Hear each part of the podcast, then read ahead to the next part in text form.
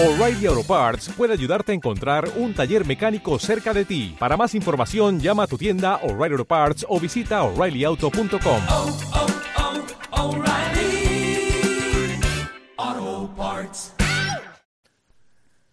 Hola chiquis, muy buenas. Inserte su momento del día en que nos esté escuchando, sea día, tarde, noche. Mi nombre es Emma Alcedo y estoy con... Hola, locuras, eh, soy Luca Bam Bam. Y este es nuestro podcast Transexualizando. ¿Yo qué digo? Primero, por primero. eso.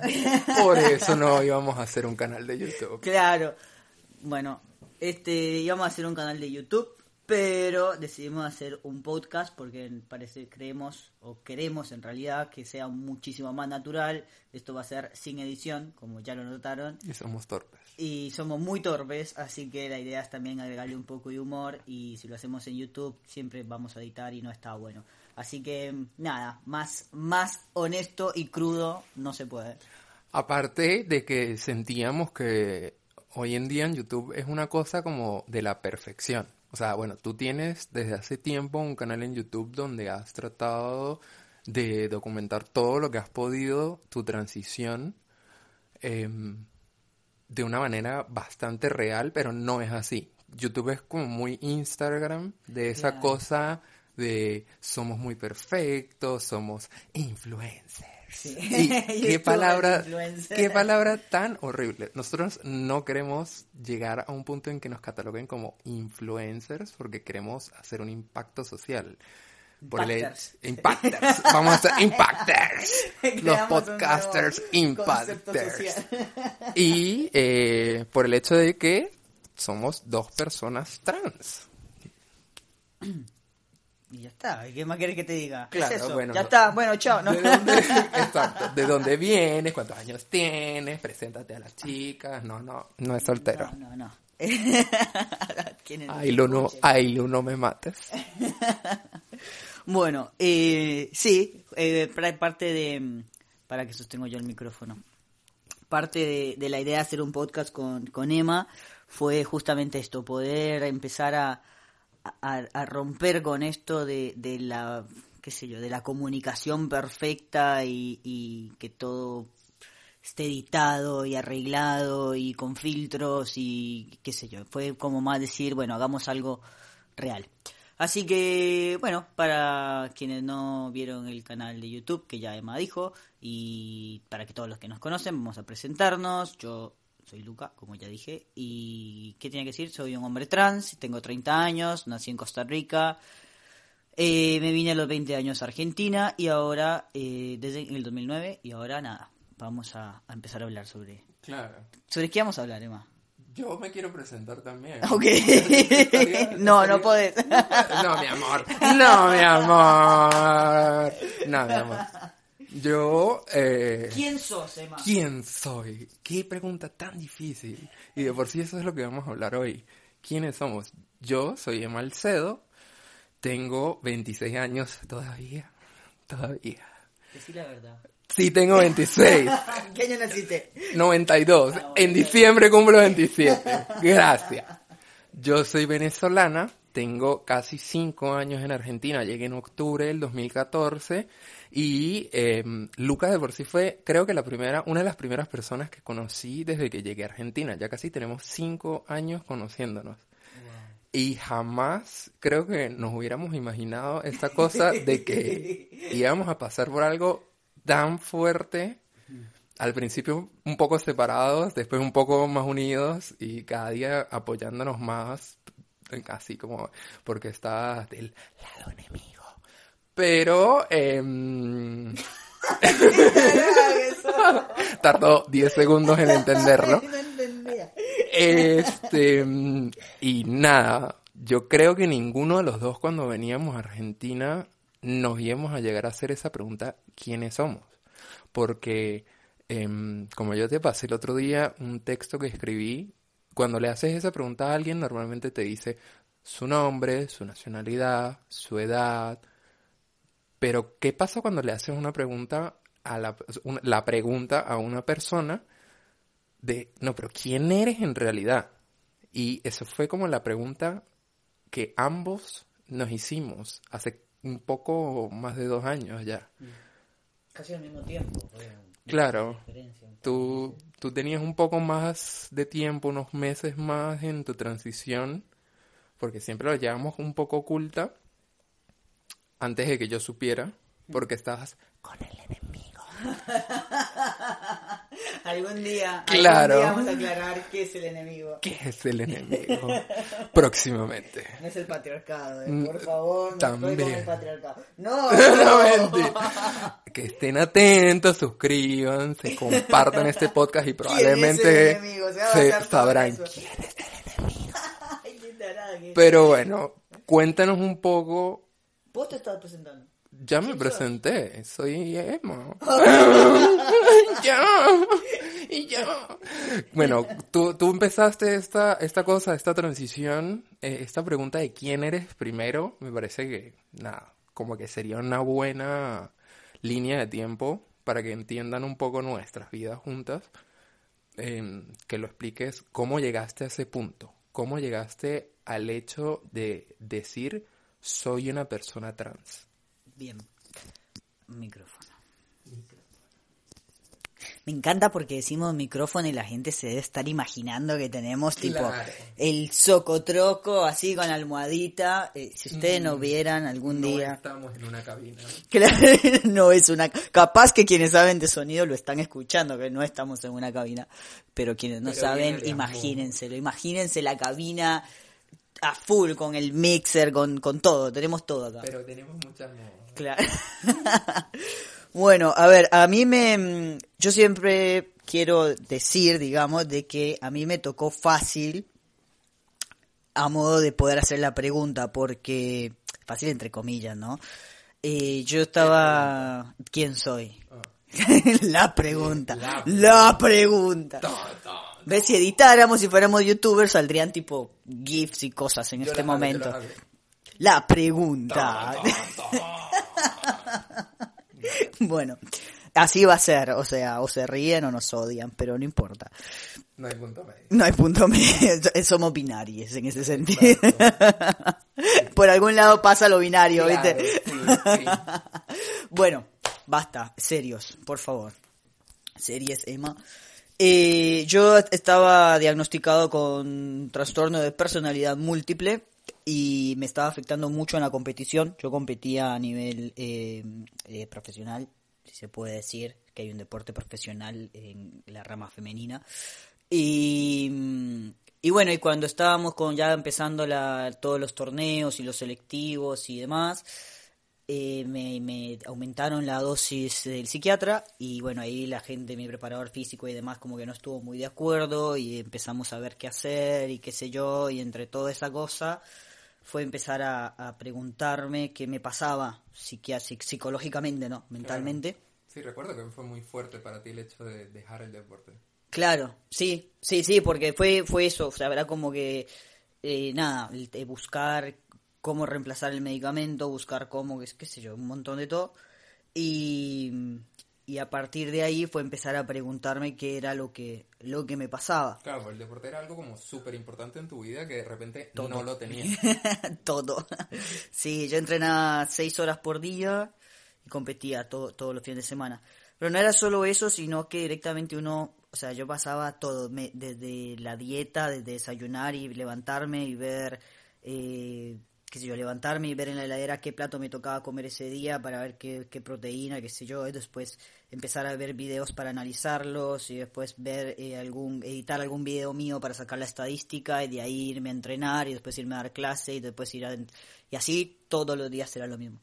Entonces, claro, es todo. Llega a ser todo y que de repente no lo puedas practicar por una neurodiversidad o no lo puedas practicar de, de una manera, eh, qué sé yo, que, que no sea tan tanto quilombo que tengas que tomar clonazepam, ponele, o ribotril para poder ser parte de una selección, ¿entendés? Exacto. Y hace poco me dijiste qué significa esa palabra, neurodiversidad. Me pareció súper interesante y creo que lo tienes que compartir. Eh, neurodiversidad somos todas las personas que tenemos alguna neuro alguna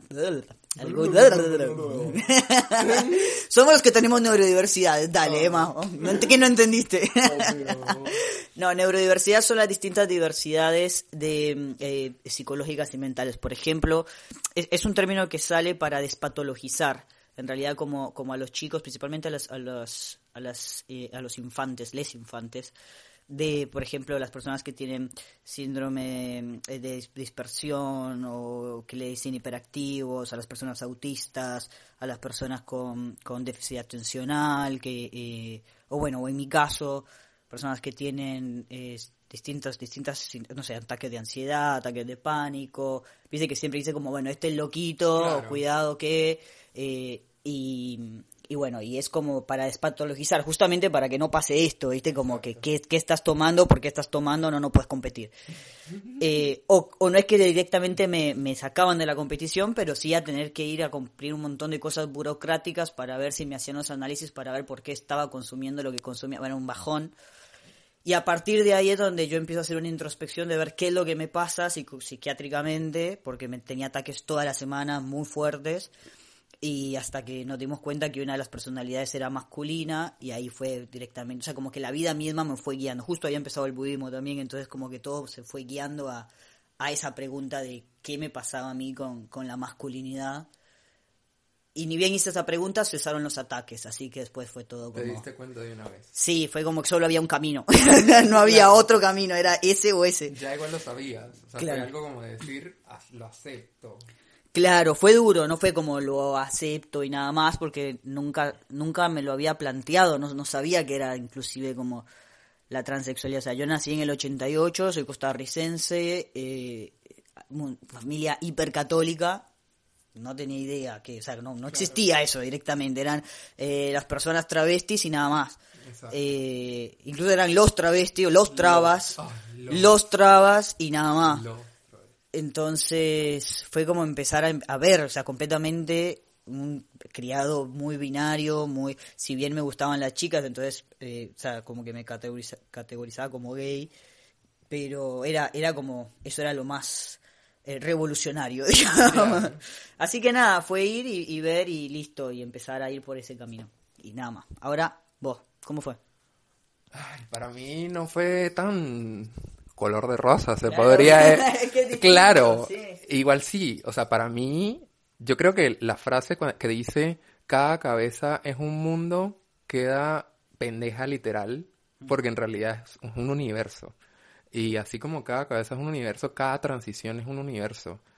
Eh, yo, al contrario, siempre lo supe. Toda mi vida supe que era una mujer trans, pero tampoco sabía que era una mujer trans. Yo también vengo de una ciudad muy pequeña en Venezuela, donde también estaba el hecho de que era los travestis, los transexuales, muy marginalizados, muy esa cosa de, de, de que es algo malo y, y yo crecí con esa cosa de que no me podía aceptar. Para mí inclusive era muy difícil aceptar de que me gustaban los hombres.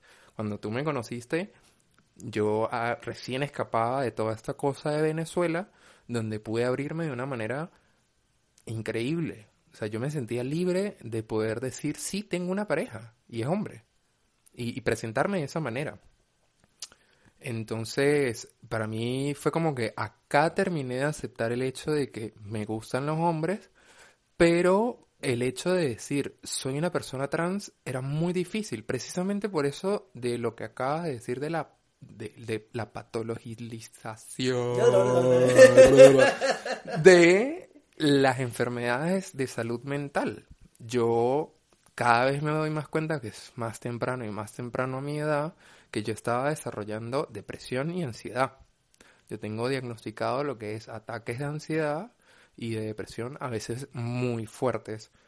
Y siempre pensé que era entre los 15, 16 años, ya cada vez me doy más cuenta de que era como, no, los 14, no, los 13, no.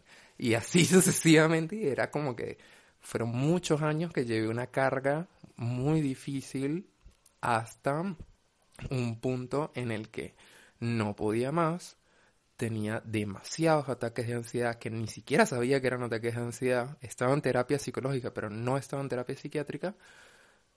Y yo no entendía lo que me pasaba. Y llegó un punto, una noche en el que ya fue como demasiado para mí e intenté suicidarme.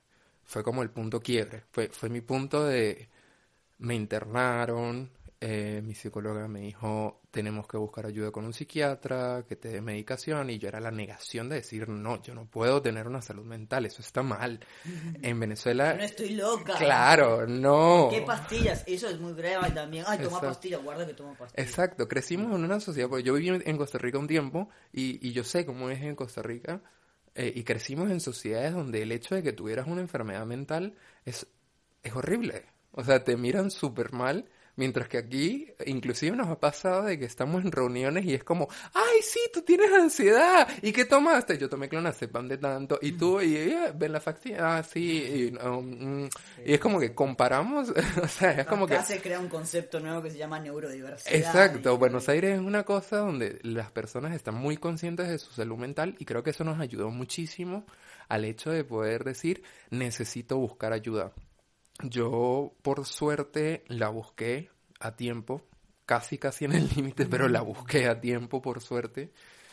Y de ahí en adelante tuve licencia psiquiátrica de mi trabajo dos meses, eh, que fueron dos meses horribles en mi casa, porque yo decía, ¿por qué llegué a este punto? ¿Por qué hice esto? ¿Por qué tuve que estar encerrada en un pabellón con hombres?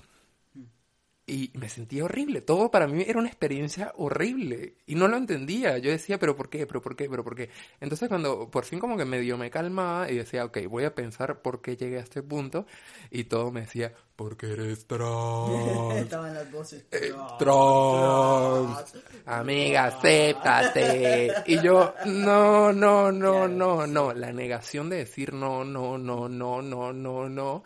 Hasta que un día con mi psicóloga en terapia le digo que toda mi vida he pensado y he sentido que soy una mujer. Y para mí, al principio fue un choque horrible, porque aparte yo vengo de Venezuela, donde es una sociedad donde el estereotipo de mujer, es la mis Venezuela, los mis universos, etcétera, te ponen una barra donde inclusive para una mujer cisgénero es difícil alcanzar. Y para mí era horrible porque, ok, yo ahora peso muchísimo menos porque me empecé a cuidar mucho más en mi salud y todo, pero no toda la vida. Fui así de flaca y Luca lo puede confirmar de que yo era... No sé de qué estás hablando. Claro, no sé de qué yo estás básicamente era un leñador con una barra hasta el pecho ¿Cómo se llama? y 120 kilos. El, Era el de, el de Game of Thrones. El, el salvaje, El sí. salvaje, el de pelo rojo. Claro, pero con 50 kilos más. Más redonda. Claro, sí, era una cosa increíble. Y mucha gente cuando yo le decía así como soy trans, y me decían, no, pero es imposible. O sea, toda tu vida fuiste como que increíblemente masculino y tosco y ta- Pero también estaban los que me conocían cuando hacíamos fiestas muy LGBT y se dan Mi cuenta. cuñado me dijo. Sí, obvio. claro, e- era como... Emma, Emma, sí, sí, obvio que era. Obvio. Es, es como, yo toda la vida lo llevé así como súper oculto y la gente me dice como, no, pero lo ocultabas demasiado, lo sabías actuar. Me merezco un Oscar por todos los años de mi vida donde actué que era un hombre cis heterosexual. ¿Cómo te parece? Pero bueno, sí. Y fue muy difícil. Claro, sí, o sea, hetero sí y machista. Heterosis, Machista, sí. aparte, era horrible, era horrible. Qué cosa tan horrible mi pasado. Pero bueno, me llevó a lo que soy hoy, Ahí lo cual soy muy feliz. Ahí Exacto. enferma, sí. Hoy en día estoy muy feliz. No fue fácil hablar, empezar a hablarlo. Para mí de empezar a hablarlo era terrible. Recuerdo, Lucas fue una de las primeras personas que, que hablé, porque él ya estaba varios meses en su transición y yo me iba por las ramas totalmente. ¿Te acuerdas? Que yo era así como, no, tengo que hablar contigo porque y el clima y la costa y quieres Sí. comer una arepita, ven, hago un- Además teníamos un montón de novios. Exacto. Eh, porque estaba con el enemigo. Ay, dale con el enemigo. Y el enemigo. y bueno, eh, a fin de cuentas, yo me di cuenta que yo estaba en Buenos Aires sola, donde no tenía esa carga de Venezuela, donde no tenía esa carga de decir, ajá, ¿quién me conoce aparte de, de por mí? Y en mi trabajo me aceptaron, eh, mis allegados me aceptaron, algunas personas no, pero pasa, siempre va a pasar. Pero para mí fue muy difícil porque yo tenía la cosa de decir, yo necesito ser una mujer biológica. Y eso para mí fue terrible. Porque yo me estaba poniendo algo que es imposible. Y para mí fueron meses y meses y meses de terapia para aceptar y enorgullecerme de que soy una mujer transgénero. De que jamás voy a ser... Exacto, que, so- que, no- que jamás voy a ser una mujer cisgénero, que soy una mujer transgénero y que tengo que tener el orgullo y la frente en alto de que soy una mujer transgénero. Y fue como... No fue fácil, no fue fácil. Creo que ambos sabemos de que son muchas terapias, muchas pastillas, muchos ataques, muchas cosas que pronto en otros episodios hablaremos. Eh, pero para mí sí fue como, como mucho más difícil y mucho más tiempo el, poder decir eh, sí, soy trans. Sí, a mí me, con eso que decís, a mí me da risa el otro día, eh, no me acuerdo por qué estaba en el baño, y no sé, esos momentos en los que uno tiene con uno mismo, ¿no? Y a veces la gente, de paso, si, si alguno me está escuchando, la gente así, los que se llaman haters, digamos, eh, comentan, ¿no? A mí a veces, un par de veces me comentaron en YouTube, pero principalmente yo lo veo en los Instagram de las chicas, a las chicas trans principalmente, y les ponen tipo, si no sos una mujer, nunca sos una mujer, o si total nunca sos un hombre. Y yo estaba en el baño riéndome, me acordaba de eso, no sé por qué. Yo decía, si por hombre o por mujer te referís a personas cis, tipo, nunca vas a ser un hombre cis, yo como, y no. o sea, descubriste América, boludo, tipo, y no, nunca voy a ser un hombre cis, o sea, y, no lo quiero y ser. no lo quiero ser, claro, eh, pe- pero es como que, así que si van a comentarnos, tipo, total, ustedes no son Sarasa, Ay, ya eh, pasamos ya lo por sabemos, esa tipo, tengo una terapia. Ya pasamos por esa época hace mucho. Muchas gracias por recordárnoslo, claro, pero- ya, ya nos reímos, ya nos pasamos capturas, así como, mira lo que me acaban de decir y nos burlamos. y- Claro. Eh, eh, no es fácil igual, no es fácil, Sí. eh, es muy difícil salir. Yo, yo estuve un año transicionando, digamos, internamente y con personas muy cercanas Mm. antes de publicarlo en mis redes sociales. Y no cambié mis redes sociales, mis redes sociales siguen siendo las mismas de toda la vida. Y, Y ahí se van todos a ver, ay, a ver cómo Ay, sí, sí, el morbo. ¿Y por qué lo hice? Porque yo precisamente me enorgullecí tanto de ser una mujer trans que yo digo, eh, sí, ese es mi pasado. Y esa persona a la cual hoy en día yo veo una foto y no reconozco, no, no, no me identifico con esa persona en cuanto al físico, sí era yo, es verdad, era yo, pero no me gustaba cómo me veía y por ende obviamente transicioné. Ahora la cosa es, em, ¿por qué entonces eh, esta cosa de las redes y todo, cuando estamos transicionando, siempre recibimos mensajes horribles, horribles, horribles? A mí me pasó creo que mucho más que a ti, Sí, a no las sé. mujeres trans nos atacan un montón. A mí yo recibí, así como recibí mensajes hermosos y le mando un abrazo y las mejores vibras a las personas que me escribieron mensajes hermosos de mi ciudad, de todas partes del mundo, por los hashtags. ¡Ay, soy famosa! Eh, recibí muchísimos mensajes hermosos de personas que, que, que, que, que sí, que compartí toda mi vida, inclusive profesores de, de mi colegio, de mi primaria, de mi secundaria. Pero también recibí mensajes horribles de personas que también conocí durante toda mi vida, insultos, que en el momento te hacen sentir súper mal. Y es una cosa de que estoy haciendo, sí, es verdad, jamás voy a ser una mujer. Pero ¿qué es ser mujer y qué es ser hombre? O sea, es como, es lo mismo de quién soy. Son estereotipos sociales que, que es muy difícil definir, es muy subjetivo que, que es un hombre y que una mujer según lo que cada persona piense y el trasfondo de su vida que tenga. Sí, es, es como que la gente se pone la, etiqueta de hombre, mujer, eh, y tácito, o sea, como nosotros ya llegamos a entender que tácitamente va la palabra cis, o sea, yo sé que nunca voy a ser un hombre cis y agradezco al universo eh, que no lo haya llegado a ser, o sea, porque sería una persona completamente distinta ahora. Asumo que lo mismo te debe pasar a vos. Eh, porque yo la verdad, no es que digo ni que uno ni, ni más ni menos ni nada, pero la experiencia que yo he podido tener y el- la manera, las herramientas que tengo para acercarme a distintos tipos de mujeres, ya sea cis, trans eh, o de personas no binarias, y lo mismo, las distintas herramientas que tengo para acercarme a hombres trans, no binarios, eh, masculinidades o, o- hombres cis, es como que, claro, porque uno ya vivió, un, ya chupó un poco de cada mundo, entonces eh, yo sé que habiendo, hab- si hubiese nacido cis, no tendrías esa herramienta, capaz que sería un boludo.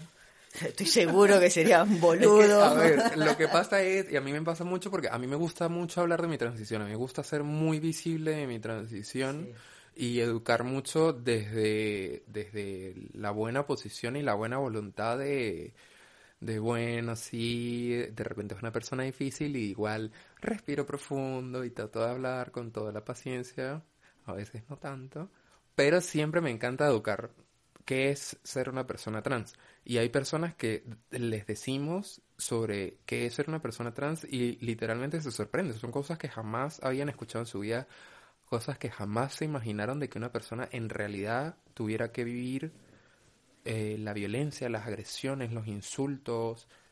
eh, son cosas que las personas creen que no existen, de que son noticias que jamás una persona llegada a ellos les va a pasar, que eso son cosas de películas, que eso son cosas de noticieros amarillistas. Y no, sí es real, sí nos pasan. Y precisamente eso es lo que quisimos hacer en este podcast. Naturalizar el hecho de que sí somos personas trans, somos humanos, somos animales sociales al igual que todos los demás que queremos pertenecer a la sociedad, que tenemos emociones, que tenemos sentimientos, que tenemos necesidades fisiológicas igual que cualquier otra persona y que no hay nada malo en nosotros. Sí, y también a su vez que tenemos... Te sostengo el micrófono. El micrófono. Eh, también es importante que no, porque hoy justo leía un texto que escribió un, un amigo mío, que, que, es muy cierto lo que decía, de- porque se nos pone la etiqueta, ¿no? Porque so- somos, ¿no? Las personas trans somos hasta que se, cuando se nos ve la noticia, ¿no? Cuando se nos ve la noticia que son los, chicos que, que han robado, golpeado, violado, las chicas que matan, violan y matan, ahí es cuando la sociedad, ¿no? Se acuerda que existen las personas trans. Eh, o cuando se nos ven las películas, o cuando se nos ve en una serie, tipo toda la vida dramática, y también el objetivo de este podcast es obviamente vamos a hablar de las problemáticas, eh, vamos a hablar de, de la realidad social que vivimos, claramente, como lo hemos hecho en este primer capítulo, pero también mostrar que somos personas comunes, ¿no? Lo que significa, ¿no? El gran, el gran aspecto de todo lo que es lo común, ¿no? Claro, con muchas entre comillas normal. Claro.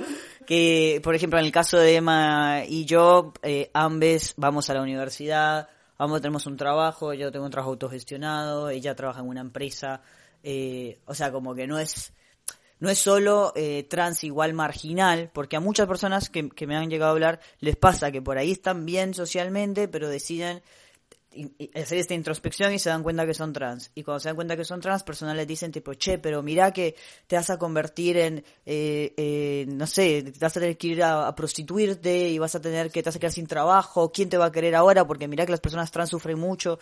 Y también es como decir eso tipo alto, no, ta- tampoco es así, o sea, sufrimos en cuanto la sociedad nos hace sufrir. Exacto, o sea, yo por ejemplo, uno de mis principales miedos que tenía en el momento en que empezaba a transicionar era voy a perder mi trabajo. Porque yo ya estaba en la empresa donde estaba y jamás me imaginé que, iran, que fueran a ser tan abiertos a, a, a decirme no hay ningún problema. O sea, es más, me dijeron, si mañana quieres empezar a venir con faldas y vestidos, porque esto es lo que te hace mujer, claramente. Claramente. puedes hacerlo. Y, y para mí era una locura. O sea, yo decía, no, o sea, yo conozco personas trans hoy en día de que los han echado de sus trabajos cuando empiezan a transicionar y sí hay un sector muy grande de la población trans que marginalizan, que lamentablemente no tienen esas herramientas para poder, como nosotros de repente, llegar a decir queremos ayudar tanto a la comunidad trans como a las personas que no son trans para que ya nos dejen de ver como Pokémones muy raros. Como la mascotita. Claro, y literalmente pasa eso. Tú me lo dices mucho. A los hombres trans lo ven como mascotitas y a nosotros, nosotros, dije nosotros, ¿viste cómo es el inconsciente? Claro, a nosotros los trans, las, a las mujeres trans nos ven así, como una persona con barba, alta, muy alta, Grandota. que se sexual. maquilla y trabajadora sexual. La cabeza no les da para abrir más allá su mente de qué es o quién es una persona trans. No tal pie, perdón, no, no tenemos nada en contra con el trabajo sexual, ¿no? Pero es como que también es eso de que de que sea una op- opción y no la obligación Exacto. de sos trans, ah, sos trabajadora sexual. O sea, como de Que eso no es lo que estamos hablando. ¿eh? Claro, que no tengas oportunidad de escoger qué quieres hacer con tu vida. ¿Cómo lo puede hacer cualquier persona? Y como dijo Lucas, ambos vamos a la universidad, ambos podemos escoger qué carrera queremos estudiar, qué trabajo queremos hacer y eh, queremos desde lo que podamos, así sea muy poco, aportar a la comunidad para que más personas tengan esas oportunidades de decir yo quiero hacer esto, yo quiero hacer mi transición, yo me acepto como trans, me amo como trans y puedan iniciar su transición, porque hay muchas personas que lo saben e igual no lo pueden hacer, no, no, no toman ese riesgo de empezar sus transiciones. Y al mismo tiempo, eh, por el otro lado, también poder ayudar a la comunidad eh, cis a entender un poco qué es lo que pasa, porque también nosotros estamos conscientes de que si de repente la- quien nos está escuchando es una mamá cis, o un papá cis, o un hermano, una hermana, una novia, un novio, y que de repente están como empezando, viste, a ser parte de este eh, alrededor de una persona trans, eh, también sabemos que genera cagazo, tipo, ¿qué le va a pasar? Exacto. Entonces que lo vean, que lo escuchen. Exacto. Yo el otro día vi en Facebook una imagen que decía, controla mucho los comentarios, eh, estaba en inglés, no recuerdo exactamente cómo decía, pero era como que controla mucho los comentarios que puedes decir sobre las personas trans, porque alrededor tuyo puede haber una persona trans y no lo sabes. Y es muy real. Yo, por ejemplo, cuando era así, época leña- leñadorcito, la gente no sabía que yo era gay. Un hombre gay, entre comillas, muchas comillas, porque nunca me identifiqué como hombre, obvio. Eh, y, y decían cosas horribles sobre los, los gays. Y yo saltaba y yo decía, para, o sea, ¿qué estás diciendo? Y era como, ay, pero tú eres gay, pero, ay, disculpa, pero es, eh", y sí, o sea, tienes que controlar mucho, o sea, es perfecto el hecho que digamos, sí, eh, la libertad de expresión, pero ¿hasta qué punto? ¿Dónde empieza tu derecho? ¿Dónde termina y dónde empieza el mío? ¿Y dónde termina el mío? Eh, Cuando llegas a empezar a ofender, a discriminar y a violentar ya sea física o mentalmente a una persona, ahí ya la estás haciendo mal. Yo creo que lo más sencillo, como para llevar esto, y sencillo entre comillas, ¿no? Es poder cuestionarnos constantemente qué es lo que, qué es lo que está en... Perdón, soy budista, voy a hablar a veces en términos así. ¿Qué es lo que de verdad está en el corazón nuestro cuando estamos diciendo algo? Porque a veces uno dice, bueno, es una broma, pero por dentro, si de verdad uno somos honestos con nosotros mismos, podemos decir que adentro nuestro, cuando decimos esa broma, hay un estereotipo, hay algo pasado, hay eh, una, un- una broma tipo de, de hacer sentir mal al otro. Es como que, porque está eso, bueno, ya no se puede decir nada, ya no se pueden decir bromas. Exacto. Bueno, pero nosotros podemos ser honestos con nosotros mismos de qué está detrás de esa broma, ¿no? Esos Eh, llamados micromachismos de la claro, sociedad que la gente no sabe sí. que son comentarios machistas horribles. No, no se dan cuenta que son comentarios machistas horribles. Y va para todo, para todo sector, porque también lo vivimos como neurodiversidades, lo vivimos con gente que eh, tiene eh, más grasa corporal, lo vivimos con gente, o sea, los que se les dice, que se les dice gordos y el insulto y la broma por gordo, lo vimos con gente que por ahí tiene escasos recursos, lo vemos siempre con la minoría, ¿no? Quienes tienen y tenemos, porque nosotros también, aún siendo trans, tenemos muchos beneficios, a veces desde nuestros beneficios tiramos bromas hacia una minoría o tiramos comentarios hacia una minoría sin darnos cuenta qué es lo que está detrás de esa broma. Entonces es como ser un poquito más conscientes con lo que andamos diciendo. Yo creo que no es muy difícil en realidad, pero bueno. Exacto. Sí, o sea, inclusive nosotros en la comunidad trans también somos, eh, eh, eh, empezamos a ser muy conscientes cuando nos damos cuenta que a las personas se les hace muy difícil entender, por lo menos a mí me pasó, a las personas se les hacía muy difícil entender y yo le preguntaba a amistades sí y yo les decía, pero, pero yo no me sé explicar o porque que estoy diciendo las cosas mal o cómo puedo hacer para que las personas entiendan mejor eh, mi transición, de que no tiene nada de malo. Y cuando me di cuenta de que las personas a mi alrededor transicionan conmigo, porque es dejar de tener en cuenta a esa persona que conocían de cierta manera y acostumbrarse a cambiar el chip, los pronombres, el nombre, etcétera, eh, también les cuesta. Y a veces las personas trans no somos conscientes de eso. A mí me costó mucho entenderlo, de que a las personas que estaban a mi alrededor les costaba, a mí al principio me parecía horrible que me trataran con mi nombre anterior o en masculino. Hoy en día me lo dicen y es como, sí, yo entiendo, yo sé. ujú". A mí me pasó al revés. Yo al principio, a mí al principio no me importaba y después fue como que dije, bueno, luego ya está.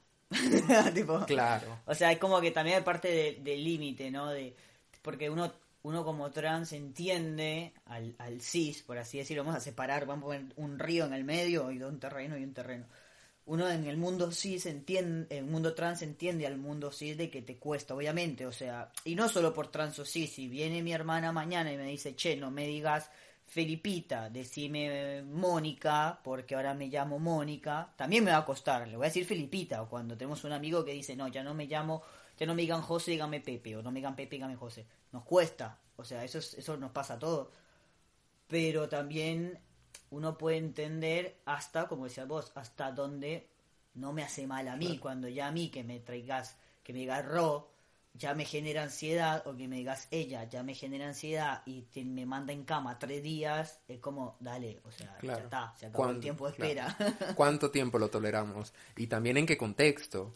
Porque es muy distinto cuando te dicen tu nombre anterior y tu pronombre anterior, como de hola, ella, hola, él, y, y se te quedan mirando. Me ha pasado, te he contado, las, conocemos las personas con las que me ha pasado, de que se me quedan así mirando con esa cosa de a ver cómo reacciono. claro. Y es como digo, no, ok, a, a ti no te lo voy a tolerar porque lo estás haciendo con mala intención. O sea, una cosa es cuando, eh, no sé, las personas mayores de, por ejemplo, los países donde nosotros vinimos empiezan así, no, papito, mamita, es que usted, sí, no, mi hijo, eh, mi hija. eh, eh", y uno, di- uno dice, pero para un poco porque te va a explotar la cabeza. O sea, sí, o sea. Ay, Dios mío. Ay, de- Ay, papito, cómo me cuesta. De capacho. Es como, sí, eh, uno, uno se da cuenta cuando a una persona le cuesta hacer ese cambio y cuando lo está haciendo por mala intención. Entonces, ¿cuánto tiempo puedo tolerar a una persona para que diga, ok, dale, termina de hacer el cambio de chip y otra que lo hace con mala intención, te va a mandar a cagar? Sí. Y cuánto también es de que, de que la comodidad de, ay, es que me cuesta mucho. También, si nos están escuchando personas cis, que seguramente, también es, es esa parte de revisar adentro nuestro, ¿no? De verdad me está, o sea, de verdad me estoy esforzando al 100% para poder llamar por el pronombre adecuado a la persona al lado o me estoy quedando en la comodidad de cuando me sale, me sale y cuando no me sale, no me sale. Exacto. Porque eso uno también lo, lo siente y, y la verdad que yo entiendo que por ahí la gente piensa que es un capricho, que hay, bueno, siempre te llamaron de una manera, ahora te, compl- te complica lo otro. Y yo, o sea, como que entiendo esa manera de pensar, pero no tienen idea de la montaña que uno tiene que mover y de la, tipo, la cantidad de tierra que uno tiene que empezar a palar, digamos, para poder llegar a ese punto. Entonces, cuando cruzaste toda esa montaña, levantaste toda esa tierra, acomodaste todo, te identificás y que venga otra persona cada vez que te dice se equivoca de pronombre, cada vez que se equivoca de pronombre o de nombre, te vuelve a tirar toda la tierra al agujero, te vuelve a poner todas las montañas. Por más de que no lo entiendan porque no lo han vivido, es así. Entonces, cada vez que ustedes se equivocan, es un quilombo para esa persona. Exacto.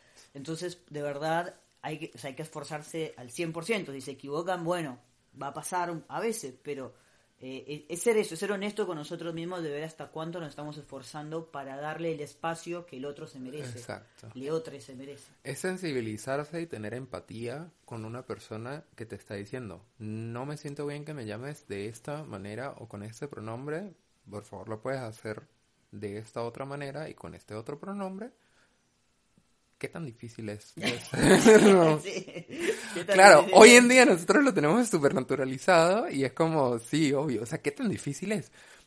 Sí, es muy difícil al principio, ok, pero ten un poco de empatía, ten un poco de sensibilidad de decir en tu cabeza, sí, a esta persona le afecta muchísimo que yo le diga de esta manera. ¿Y, y, y cuánto daño le sigo haciendo?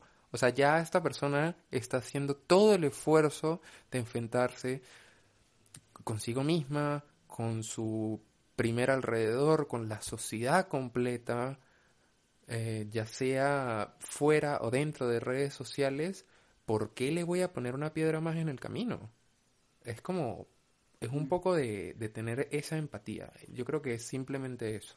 Si bien es difícil para, para el mundo cis, que sabemos que es difícil, eh, lo que pedimos desde el lado trans es que también sepan ustedes lo difícil que es para nosotros aguantar cada esa equivocación. Entonces es como que es difícil para los dos. A mí me genera ataques de ansiedad, de pánico y me tira en cama. A vos se te traba la lengua, o sea, comparémoslo. Creo Claro. que es como, es difícil para los dos, lo sabemos, pero... Lleguemos a un punto medio. claro. Eh, pero bueno, no sé cuánto llevamos Sí, yo creo que creo ya que fue día- suficiente por hoy. más o menos, vamos, yo quisiera como que hablemos un poco de qué, qué vamos a tener. Por ejemplo, el, me lanzo yo con la primera.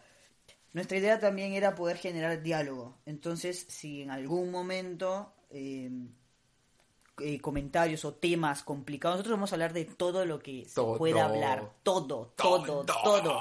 Sin edición, sin eh, mixer, sin, sin silenciar, sin Sí, censura. sí, sí. Sin nada, vamos Sin a hablar de lo que sea. es transexualizando sin filtro, más o menos. Transexualizando. Vamos a hablar de temas desde eh, todo, o sea, Transexualizando. transexualizando. Pero mm, generar diálogo, inclusive en temas en los que no se puede, qué sé yo, tener invitados que tengan por ahí que les cueste entender ciertas cosas, invitarlos y que pregunten, que pregunten las barrabasadas Exacto. que quieran preguntar. Las vamos a responder con la mejor onda, la mejor paciencia, con mucha meditación previa. Sí, respiraremos mucho, pero precisamente vamos a estar transexualizando. Espero que haya sido muy ameno este espacio que estamos tratando de crear para todas las personas a las que nos puedan llegar a escuchar.